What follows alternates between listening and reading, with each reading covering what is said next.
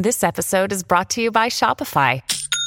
Forget the frustration of picking commerce platforms when you switch your business to Shopify, the global commerce platform that supercharges your selling wherever you sell. With Shopify, you'll harness the same intuitive features, trusted apps, and powerful analytics used by the world's leading brands. Sign up today for your $1 per month trial period at shopify.com slash tech, all lowercase. That's shopify.com slash tech. When you need mealtime inspiration, it's worth shopping Kroger, where you'll find over 30,000 mouthwatering choices that excite your inner foodie. And no matter what tasty choice you make, you'll enjoy our everyday low prices, plus extra ways to save, like digital coupons worth over $600 each week. You can also save up to $1 off per gallon at the pump with fuel points. More savings and more inspiring flavors make shopping Kroger worth it every time. Kroger, fresh for everyone. Fuel restrictions apply. Welcome to Lockbox, a podcast providing real estate professionals with action items for success. My name is Jeffrey Broger, and I'm going to be your host. I'm the founder of two real estate marketing and tech companies, Steezy.digital and RealNurture.io. In this podcast, you'll learn from top 1% real estate and mortgage brokers the exact secrets to their success. Welcome to Lockbox. Welcome to Lockbox. My name is Jeffrey Broger, and I'm here today with Nate Jones. Nate, thanks for being with us. Thanks for having me on, Jeffrey. Looking forward to it. Yeah, absolutely. So, why don't you start off, tell our listeners who you are and where you're from? Yeah, yeah. So, Nate Jones, I am the co founder and now head of innovation at Structurally. Uh, born and raised in Iowa, which I always have to give my little plug that we call it the Silicon Prairie here, not the Silicon Valley. Um, there are a few tech companies here growing, but we're based here in Ames, Iowa. On today of all days, it's the Iowa Iowa State basketball game. So I'll I'll check in later if Iowa State my team has won, and that will determine my mood. there you go, Iowa, born and bred. So you are with Structurally. You have kind of, I would say, graduated from founder CEO to now head of innovation. And I say that because I'm a founder and CEO. And when you start something from scratch, you're doing a little bit of everything. And if you're successful, you get to the point where you get to then hand that CEO hat off to someone else and either just become a part of the board or focus on the part of the business that you really are passionate and gifted and and uh, uniquely qualified for. So mm-hmm. it seems like you've gotten to that point with structurally, and I, I want to commend you on that. And uh, really, first of all, I would like to start with talking about what got you into the real estate industry, and after that, we'll talk all about structurally and what it is and what it does. Yeah. So the kind of founding story here is myself and my co-founder Andrew were in college. He went to Iowa and I went to Iowa State University. And we basically decided we wanted to be real estate investors in college, which makes no sense looking back at it because we have no money. We had no money, no idea what we were doing, but we ended up talking to a lot of real estate agents during that time. And it kept coming up like, hey, you know, maybe someday you'll be able to invest, but probably doesn't make sense for you now. But we didn't stop there. We continued to probe a little bit about like what they do day to day, what do they hate doing? What do they like doing? And it constantly we found that like they do not like lead follow up agents do not like the behind the scenes stuff. I think for the most part lots of agents and salespeople in general are very much like face to face if you follow the disc profile high eye very interpersonal want to be uh, at the closing table uh, slinging a deal and getting to know the person across the other side of the table and the behind the scenes stuff would usually fall to the wayside. So Andrew and I saw an opportunity there to really solve that with technology. And we we did so with the you know conversational AI approach. I think in, in general, we didn't necessarily know how we wanted to solve it from the beginning. We knew we wanted to solve lead nurturing and qualification. But call centers had been around for years 20 years, 30 years. And we said we didn't really want to solve it with humans because humans aren't necessarily the most consistent or scalable and they're hard to deal with. And we wanted to solve it with a more 21st century approach with conversational AI. So fast forward to today, there's a phenomenal program in at Iowa State University in the, the graduate statistics and mathematics department where there were a lot of PhDs in math and stats who focused exclusively on natural language processing, conversational AI. We stole some engineers from there and founded Structurally to focus on qualifying and nurturing leads through conversational AI over text and email in the real estate uh, space. Awesome. Great story. And you know the the latter part of it is surprisingly similar to mine. I started my real estate marketing agency four years ago now, uh, four and a half, and it was you know 2017 the uh, Facebook ads and Google ads had been around, you know, five, six years at that point, um, a little, little, bit longer for the early adopters, but really started to ramp up. And there were a lot of online leads being poured into real estate professionals where they still needed help running those campaigns. But if I was looking at providing value to the marketplace, some of the surveys I conducted proved that lead follow up was just as important, if not more important, than the lead generation. And mm-hmm. so, me being from a sales background, I you know started out my career at 18 years old, Cutco Cutlery, selling knives. and I just understood the importance of follow up. I had heard it so many times. The fortune is in the follow up, right? Mm-hmm. And so it made sense that a lot of real estate professionals were struggling with the follow up, especially when you're pouring in a massive volume of online leads that are relatively cold when they first come in. They're they're not yet trusting of the real estate professional and they haven't gone through the process or been referred by a trusted uh, person like a friend or a family member to you, right? So there's a process they need to go through. But at the end of the day, we, they just need to be immediately followed up with and provided value throughout their journey and then transferred into a phone call. And I always valued that sales conversation. You know, that it, what are we really doing here? Well, we're not just generating leads, we're not just nurturing leads. We're providing the real estate professional with a qualified sales conversation, right? Because then they can actually get on the phone, hi, I, they can talk to them, they can book an appointment, they can meet with them. But everything that happens before that, it's very difficult to structure properly in order for it to happen. So, mm-hmm. structurally, mm-hmm. great name.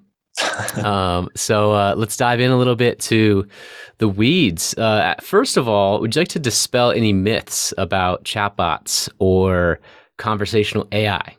Yeah, I think that AI has get, been given such a broad stroke kind of term uh, and label across all industries. It's. AI this, AI that. No matter what company you're looking at, it has AI of some kind. And I think that's confused everyone. We have no idea what to believe in in, in what AI is. Right. And one of the one of the first places that I always kind of just scratch my head on, and I'm sure you're very, very intimately aware of it, is usually AI isn't just quote self-learning. It doesn't just pick up on what's being said and decide on its own next phrase. There's tons and tons and tons of training data that has been labeled in very meticulous, specific ways by a human in some way or another, either recently or in the past, uh, or even at like some monumental scale. If you think about some of the most advanced natural language processing um, models that are out there today, they've been trained on corpus texts of the internet. Someone has scraped all of the internet's words and put them into a, a label or labels in certain ways that might appear in the future like, oh, this AI is just making things up on its own when you give it some prompt or question, but it's not. Even those most those sophisticated models have been built by some form of data created by humans at some point or the other. So I think the whole like shouldn't this just learn on its own and be self-learning is not a thing. And I think that's important to know because you know when when you're thinking about these decisions to like add AI to some degree, like go into it knowing that it's not just going to like magically solve all your issues. It for the most part where we're at today with AI as a whole is it's solving very very niche, very vertical, very specific solutions. There's no such thing as general AI there is such a thing as specific AI. And when you're going into decisions to buy AI, just know that because there's probably going to be some work on your end too to, to spin it up to make sure that it knows how to answer certain questions or ask certain questions. Um, and it's not just a magic silver bullet that's going to automatically know exactly how to talk about your business, how to answer every question your lead might throw its way, uh, or just you know magically do things that it's never seen before. Right, right and I call it human edited AI. So, for all my listeners, uh, for all intents and purposes, my vision was similar to Nate's. And I embarked on the journey of getting into the weeds, even though it's not my personality type. I just wanted to really learn about AI. And honestly, for like two years, I was super fascinated with it and structuring it properly, entities, intents. How do we, what are the, the pieces of a conversation? How is a sentence structured?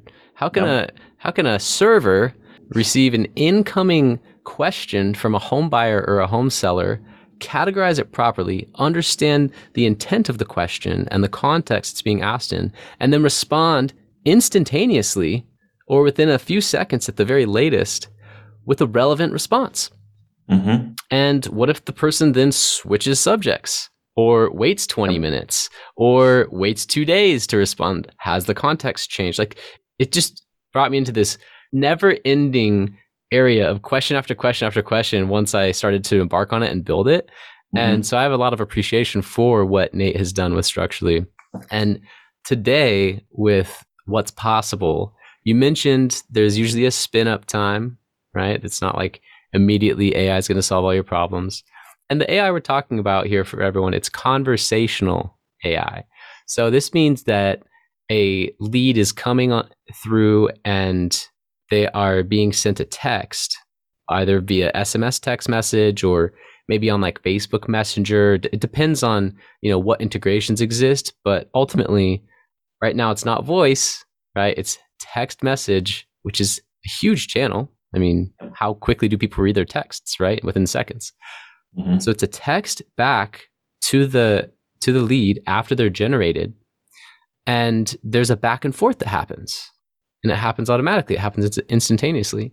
So you mentioned that specific AI is possible within niches. And for this particular case, talk about niche focused real estate, buyer, lead generation conversation, right? Or real estate, seller, lead, like those are very specific contexts. And yeah. now that you have narrowed it down, you can focus on like what are the possible outcomes of this? What's our goal? What are, what are the possible inputs and outputs? So right now, if someone were to activate structurally for the real estate brokerage, how much would already be pre-trained? Because you've mm-hmm. been doing this for years now, for tons of brokerages all over. Um, it, does it come out of the box with, with a certain amount of intelligence or pre-training? Yeah. So you can really get set up on structurally with any number of what we call it we call like pre-built scripts basically and these are different use cases that you can imagine um, like you said, a, a new buyer lead or a new seller lead. We handle all sorts of lead types that we've kind of considered uh, and built different scripts for. So buyers, sellers, even so granular as like property inquiry versus forced registration. If you're thinking about like your website, is someone inquiring about a specific property or are they being forced to register for a general search? Those are two different buyers at two different parts of the funnel. And we have different scripts out of the box pre-built to get up and running for you. Um, but we've really taken it even further where we like to think of it as we support use cases all throughout a funnel top of funnel, middle of funnel, bottom of funnel. Top of the funnel, very obviously, like you said, is kind of like a cold new lead. They don't know much about you. And it's your job to get them to have some form of trust in you to actually talk to you. And it's the job of our product or even yourself to understand if that's a qualified buyer or seller. So that's at the really top of the funnel. But we also support like old leads. So there's a huge, huge gap, I think, in every salesperson CRM where leads just go to die. they just, you bring them in, you buy them, you forget about them, you're on to the next new shiny lead. Everyone does it. We're guilty of it structurally for sure, even internally.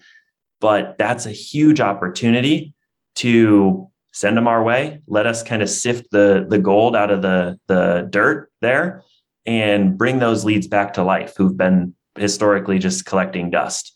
But if you think about the nuanced difference between just those two conversations, like a new buyer versus an old buyer, they're totally different. Our new buyer conversations start with, Hey, saw you were on our website. Uh, wanted to see if you're thinking, if you're just looking or thinking about making a move. And then you look at the old buyer initial message you know, it's, hey, you've been on one of our sites recently in the past. wanted to see if you're still considering making a move in the near future. Similar, but very different. And it's really important to get those nuances uh, right. And we have uh, over a thousand now pre built and customized um, scripts that you can kind of use out of the box, just immediately getting started. That's taking all these little things into consideration. So you can just say, here's the type of lead I have, send it our way, tell us what type it is, and we'll send them down that path. Um, but it's all also customizable in our product. Uh, we have a full, uh, what we call script customization um, product uh, tool, where if you don't like how a certain question is asked or answered, you can tweak it uh, to your liking. And we see a lot of people do that. We see a lot of people using those pre built scripts to start, but just tweaking small things that are very specific to what they do. Yeah, absolutely. It makes sense. And what's the goal of the conversation? I mean, each micro goal is different. Like if they're looking for a specific property inquiry, that conversation is different. It might be to go see the property. But what I mean is, is the goal of the AI to get the lead on the phone with the realtor? Is it to book an appointment? Is it to get them to uh, register on the site or fill out some form? What's the goal of the conversation? Yeah. So, like you said at the start, we're kind of taking over the leads after they've been generated or sent our way with a phone and an email. So, we're initiating that follow up.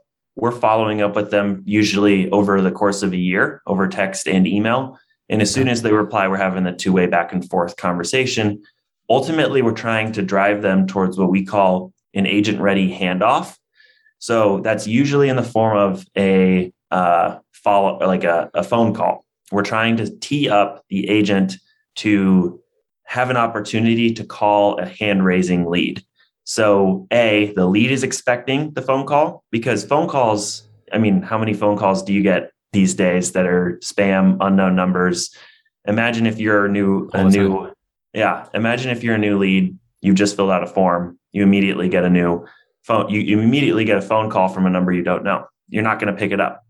But if you have had a small conversation with someone or something and that tees up a phone call, you're going to answer that. The lead's going to answer that. So we're trying to tee up a phone call at the end of the conversation. Um, but we're we're also very flexible. So I always like to say that a lot of the chatbots we're kind of used to are are kind of like a a train on a train track.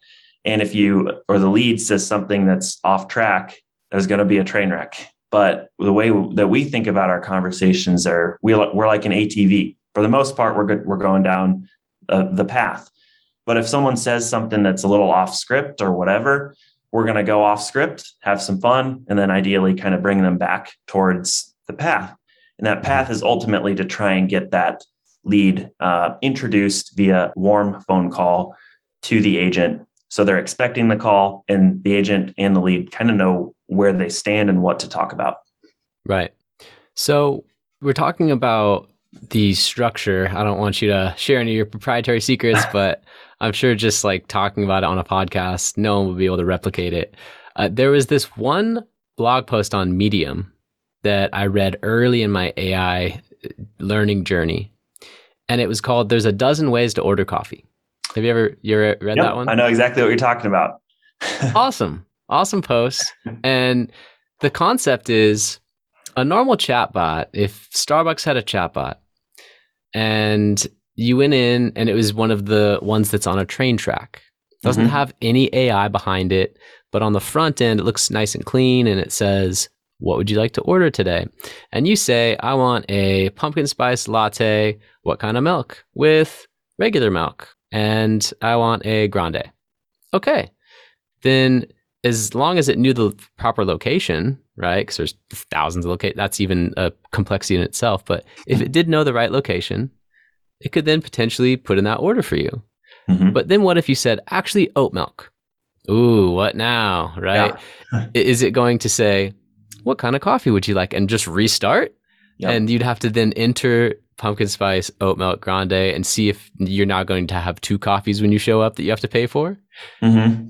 Or if the AI was there, it would know milk. This is one of the categories that I need to know in order to put this in properly. Oat milk is now replacing whole milk. Mm-hmm. Got it. and it would just respond, all right, good to go. See you soon, right? Yeah. That's the difference between ordering coffee in a linear fashion and having to rigidly follow this chatbot structure or being able to free flow and like you said an atv go off maybe turn around come back and mm-hmm. continue on the track to yep. the goal so with that being said is that kind of how structurally is um, on the back end there's those entities it's like okay we need the property address we need the date and time of the appointment like there's these check boxes that it's attempting to fill throughout the conversation. And then once it has enough info, no matter how it gets there, then it's like, cool, you ready to hop on the phone with the agent? Yeah. And I'll answer your question in a second. But the other side of that story, if you remember uh, that example with Starbucks from that mm-hmm. post, is not all people talk the same. And that's so true. Right. Think about the millions of ways that you could order a coffee. So in that example, the person said they wanted a coffee and then they said they wanted oat milk and then a grande all sequentially. But there are other people who are going to show up and say i want a coffee two pumps of espresso grande send it asap all in one message. Right. think about how those two conversations are so different. That's the same with what we see in the millions of conversations we handled some people will tell us i want a two bed okay how many baths? Two baths. Okay where? Some will say i want a two bed two bath in uh, Des Moines under 200K. I'm not working with a lender. I'm not working with an agent ready to move in the next month. All Boom. in one message. Okay. yeah. And you have to account for all of those different ways that people talk and make sure that we can we can handle them. So it is similar uh, to kind of what you said. Like we we call them we call them slots. That's the data that we're trying to extract throughout the conversation. Right. That kind of drives the side of our conversation that we call scripting. So in our product, if you were to go to our script builder, you would see a series of buttons where you could add what we call qualifiers. And a qualifier to us is a series of questions and answers that the bot can ask and answer. Those are run by slots. So you'll see a qualifier called um, price. You can customize the answer or the question to say, what price range are you looking in, or however you want to ask it. And then if the lead answers, you can also customize the answer response. So if it's like, for example, if you only want to work with people who are looking over a million dollars or something, or handle them different, right? You can customize your response to say, whoa, you know, big spender looking over a million dollars. Cool. Happy right. to help. Or if it's under that, you could say, like, cool. So something under a million dollars. And that's where like those kind of drive the conversation. But then if you think about what happens if a lead just all of a sudden says, using the Starbucks Starbucks example, what happens if they say, you know, does your I don't know nothing about coffee, I guess, but does your milk contain uh, soy? I don't know. I'm making that up. What if they just ask a question off the off the cuff there? Think about that in a lead, a leads context too. If in the middle of the conversation they just say, "Hey, what's your commission rate?" You know, how do you script for that? We use another kind of terminology that we just call like custom answers, basically, or answers. That answers are constantly listening for things that a lead might say and kind of interjecting a specific response where you're at in the script. So if a lead, if we might have said a question, hey, what's your price range? They say, I'm looking under a million dollars. By the way, what's your commission rate? How do we answer that and then continue to move on in this in the script with where we're at? That's a combination of both our script builder and the custom answers. Like you're probably very aware, those custom answers are built on intents. It's just a series of hundreds and hundreds of intents that we're listening for that help us understand what the lead has said. And an intent can be anything from asking about a commission to mentioning a tragedy. Someone says, you know, if we say, Do you need to sell your home? Oh, no, I'm going through a divorce. My husband or wife is keeping the house oh i'm so sorry to hear that. By the way what's your time frame to move? So you can see how those kind of work together. And mm-hmm. that has been our philosophy from day one. And i think that for everyone listening trying to figure out how this applies to them that is i've become so accustomed to how people talk because like you said we're trying to model conversations here that it's been really like psychologically interesting to think about how to talk to people the philosophy that we take is we always want to acknowledge what a lead has said. Most chatbots today just move on. If someone says, if we say, what's your price range? They say a million dollars. By the way, what's your commission rate? Most chatbots will just say, okay, how many bedrooms? Right. What about that question you just asked? So you always want to acknowledge these things, but also redirect them in a way that you you can move the conversation forward. So that's the entire philosophy in a nutshell of kind of how we look at conversations. And it makes sense. It also is much more human mm-hmm. right? When when you're talking about uh, on your website, 99% of people interacting with structurally chatbots did not know that it was a bot. Mm-hmm. You know, that's an amazing statistic. And my company, we made the decision early on based on some coaching through you know platforms like ManyChat and just doing little master classes and kind of getting the feel for like, do I identify my bot as a bot? Yeah or not, right? Uh-huh. The, the, the intrinsic question. And you know, I, I decided, okay, we're going to introduce it as a bot. It sets a different expectation. We're just going to be straight up, hey, this is Aaron Bot. And, and, you know, that way they're not asking all these crazy questions. We'll still train the AI, but they have a different understanding. Yep. Now, you fundamentally chose the other path. We want this to be as human as possible. Mm-hmm. We are not going to say, hi, I'm a bot. Yep. And that's powerful in today's world because human to human is is almost rare nowadays. There are so many layers of automation for for efficient companies that to then actually get to a human, you're like zero zero, like calling yeah. in, trying to just talk to someone, right? When you're calling in to some call center. So mm-hmm. when it comes to structurally, number one, I commend you for committing to that journey. And number two, I mean, near flawless execution, like 99% of people didn't know. And number three, I think it's because of the way that you have understood how people have conversations.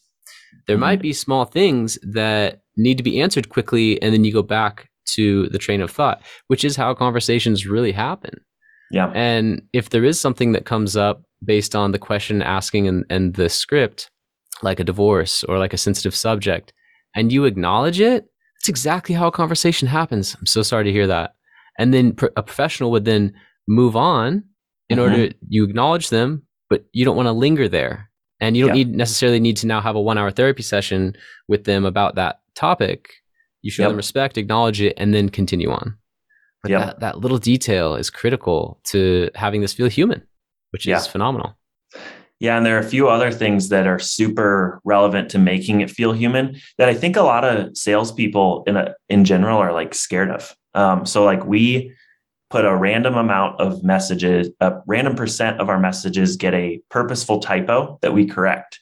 So I think it's five percent of all of our messages across nice. the board get a little tiny misspelling, like we'll spell the T E H, but then a second later, a few seconds later, we're going to send another message that's asterisk T H E. Yeah. Yeah. The, and like people love it. And it's super, like, it's actually one of our like best little gimmicks to get responses. The, the other little things that are fun, like we use uh, GIFs in our in our messages that work really yeah. well to get responses and emojis. But two of the little secrets that I love sharing on these calls for what works in terms of getting responses are we send a, a follow-up message 12 minutes after the first uh, the first registration. So we'll say after someone registers, they come in. We'll say, "Thanks for registering. You know, are you looking to make a move?" No response for 12 minutes. We'll send a message that literally just says, "Let me know if I can help." Super. That's our number one response uh, getting drip message because again, I can't tell you how many times people respond to that message saying, "Oh, I thought that first message was an autoresponder, so I ignored it." And then that little nudge is like, oh, wait, hold on, this might be a human. So I need to respond. It's just right. weird. And then subsequent follow up messages, our number one performing phrase is, hey, I just wanted to make sure we're not dropping the ball. Are you still looking to make a move? That, for whatever reason, just sticks with people. And they're like, oh, you know, no, it's not your fault at all. It's all my fault. I've been so busy. And that works super well. I don't know why. And then the last little tidbit that we do that I think you kind of mentioned you guys have thought about is what we call redrips. So when we get someone on the hook to finally have a conversation, which is hard to do. Uh, we want to keep them having a conversation until they're qualified or passed off, basically. So we'll finally get someone to respond and we'll say, you know, okay, tell us what, what's your price range? But then they ghost us again. So what happens? Do you just give up? Most chatbots would probably just give up. Most people would probably just give up. Ah, shoot, they're ignoring me now. They've ghosted me. But we built redrips to say, okay, based on where they left off on the conversation, where they ghosted us, after two days, we're going to send a message saying, Hey, wanted to make sure I'm not dropping the ball. Could you tell me what your price range is? If they don't respond again, another week later, Hey, just checking in again, wanted to see what your price range was. How can I help? Those redrips happen all throughout our conversation until someone's qualified. And again, just feels superhuman like. It feels like the AI or person on the other end hasn't given up on you, even though people just get busy. That's just the the reality of it is, and salespeople have to just be pushy to a degree. Uh, you have to get people on the hook. You have to get people to respond, but respectfully and contextually is super relevant. We're not just sending out blast message like, "Hey, didn't hear from you." We're sending out messages like, "Hey, didn't hear from you. Could you remind me what your price range was?" Which is exactly where they left off. Mm-hmm. It's really hard to tell the difference between an, an AI and a human when it's that contextually aware and relevant. Yeah, and so you're restating the question in different ways, but mm-hmm. following up a, to fill that same slot and yep. move forward in the conversation. Yep. Even exactly. over days and weeks. Yep. Yeah, that's awesome. And definitely something that, you know, we've thought about in response to having this field that we need and then having like 15 random ways that we can ask it. Yep. And so instead of having like a static one way to answer to ask the question rather the flow if you if you think about like the conversation flow and what happens next it goes to this box of answers that could or questions that could possibly be answered that all achieve the same goal yeah so so yeah having that and having that variety then it comes down to okay how many varieties, how many different ways can we ask this, right? And and how real can we make this seem? Mm-hmm. And also what we learned is there are different terms in different areas of the United States. There are terms in the South that aren't used in the Northeast, and yes. there are terms in the Southwest that right. So then we're getting into like different ways that people are using the English language. So to mm-hmm. add another layer of complexity, uh, I had a client that was like, "Hey, I, f- I forgot exactly what it was, but he's like, "Hey, we call condos something else here. Can, can we yep. like add that to the um, to the AI so that it picks it up when people respond with that?" I'm like, "Yeah, yeah that was cool." And he was someone in in um, either the Midwest or the South. So yeah, there's so many nuances and it takes time, but it is important to know, as you mentioned in the beginning, this isn't all done automatically by machines instantaneously. Mm-hmm. This is an arduous journey of human edited AI that is literally trained one response at a time. Yep. And it has a cumulative effect. Over time, the work that you have done picks up for the for the conversations that it recognizes and it's handling those but then something else comes and something else mm-hmm. comes and a new variable in a new way. And this thing but a slight typo but is that typo common? Is this worth training? Like it's just like this journey. And uh, yeah. really appreciate you know all the work you've done at Structurely to make it as good as it is today. Yeah what's so weird about that is we've had tens of millions of messages over time. And every you'd think that we've seen it all at this time. And i right. i i still look at all of our messages. Every single message is different. Every single one that we see is new. Like even if it's slightly new. Um i can't in this is backed up even by i can't remember it off the top of my head. I wish i looked it up before this but google even did some research i think two or three years ago where they looked at all of the inputs that people are searching in Google and how many of them are net new. And I, I believe that the majority, I think 80 plus percent, if I remember right, of queries that people are putting into Google are new to even Google.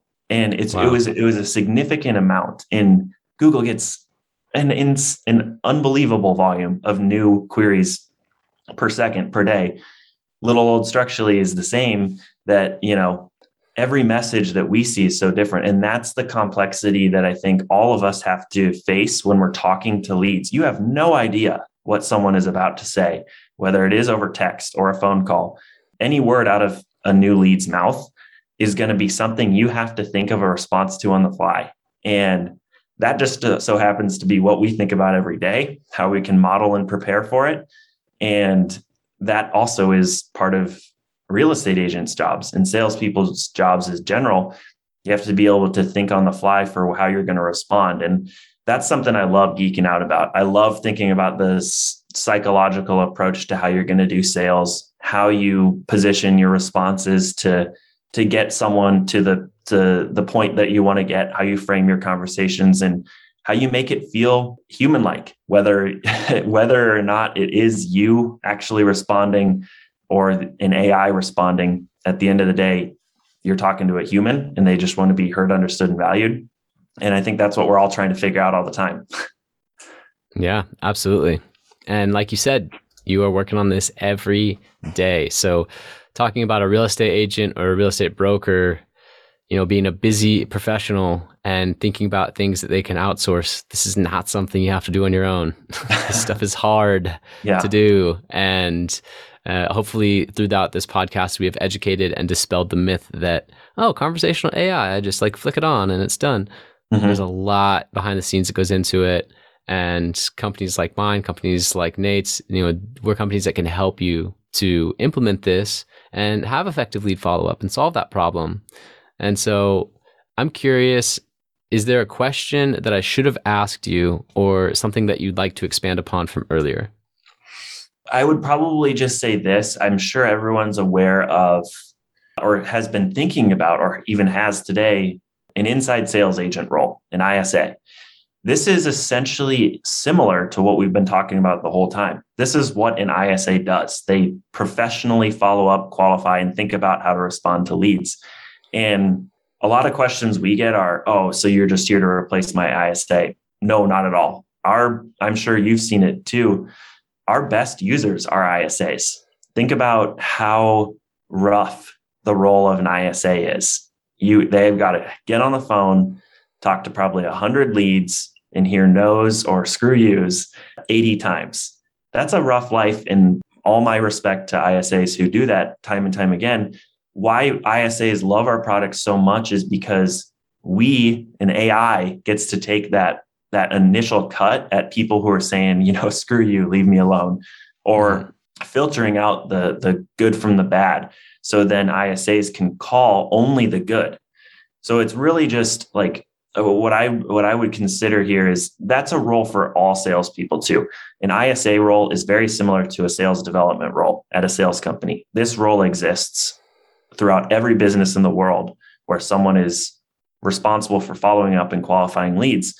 And I think the, the promise of AI is to help augment the roles that humans don't find that fun. No one really, no one really loves hopping on the phone, getting told to, you know, to, to shut up. So our AI is here to help with that. And I think that if you're thinking about how does this fit in my process if I have an ISA or if I don't have an ISA, just think about you know think about that volume of leads that you need to sift through uh, depending on how your business is set up. Someone has to do that. Someone has to constantly follow up.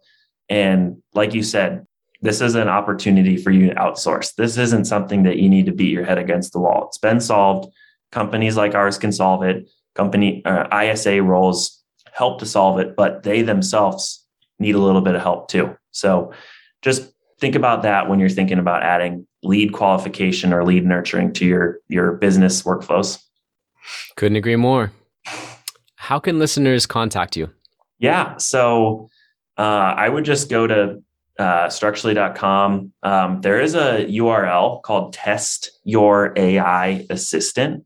If you want to give our AI a shot and try it out yourself, that's a place that I always like to to direct people. But you can also reach me at nate at structurely.com too if you have questions about conversations, uh, that's something I love to geek out about. So would be happy to to talk there. Awesome. I love it. Test your AI assistant. And of course, Structurely and you know your contact details we will link to in the show description. So Nate Joens from Structurely Everyone, really interesting path that you've been on, one that I've also been fascinated with. And I'm gonna go test out that AI. I'm gonna give it a run for its money. See see how it is. I uh, really appreciate having you on today. I, hopefully, we dispelled some myths and created some education around the value of conversational AI and all of the hard work that goes into making it actually accomplish the goal of nurturing leads, helping them to make sure that they have their needs met during the journey at any time. When you know we didn't even talk about leads communicating at 2 a.m the late night surfers surfing the internet, watching Netflix, and boom, they become a lead, and then all, it's one in the morning. It's like, well, what about that lead, right? Mm-hmm. So. Uh, there's so many use cases for this, and I just hope that we helped to further the conversation in the real estate industry towards adopting this technology uh, at a wider scale. So, thank you so much for being on. Yeah, absolutely. Really appreciate being on, Jeffrey. Thank you. Absolutely. Thank you for listening. If you want to accomplish your real estate goals, then I highly suggest downloading my free Ultimate Real Estate Goal Setting Framework. The link is in the description of the show, and it will help you break down your annual income goal into the amount of phone calls, appointments, or open houses you need in order to achieve that goal. Thank you so much, and we'll see you next time.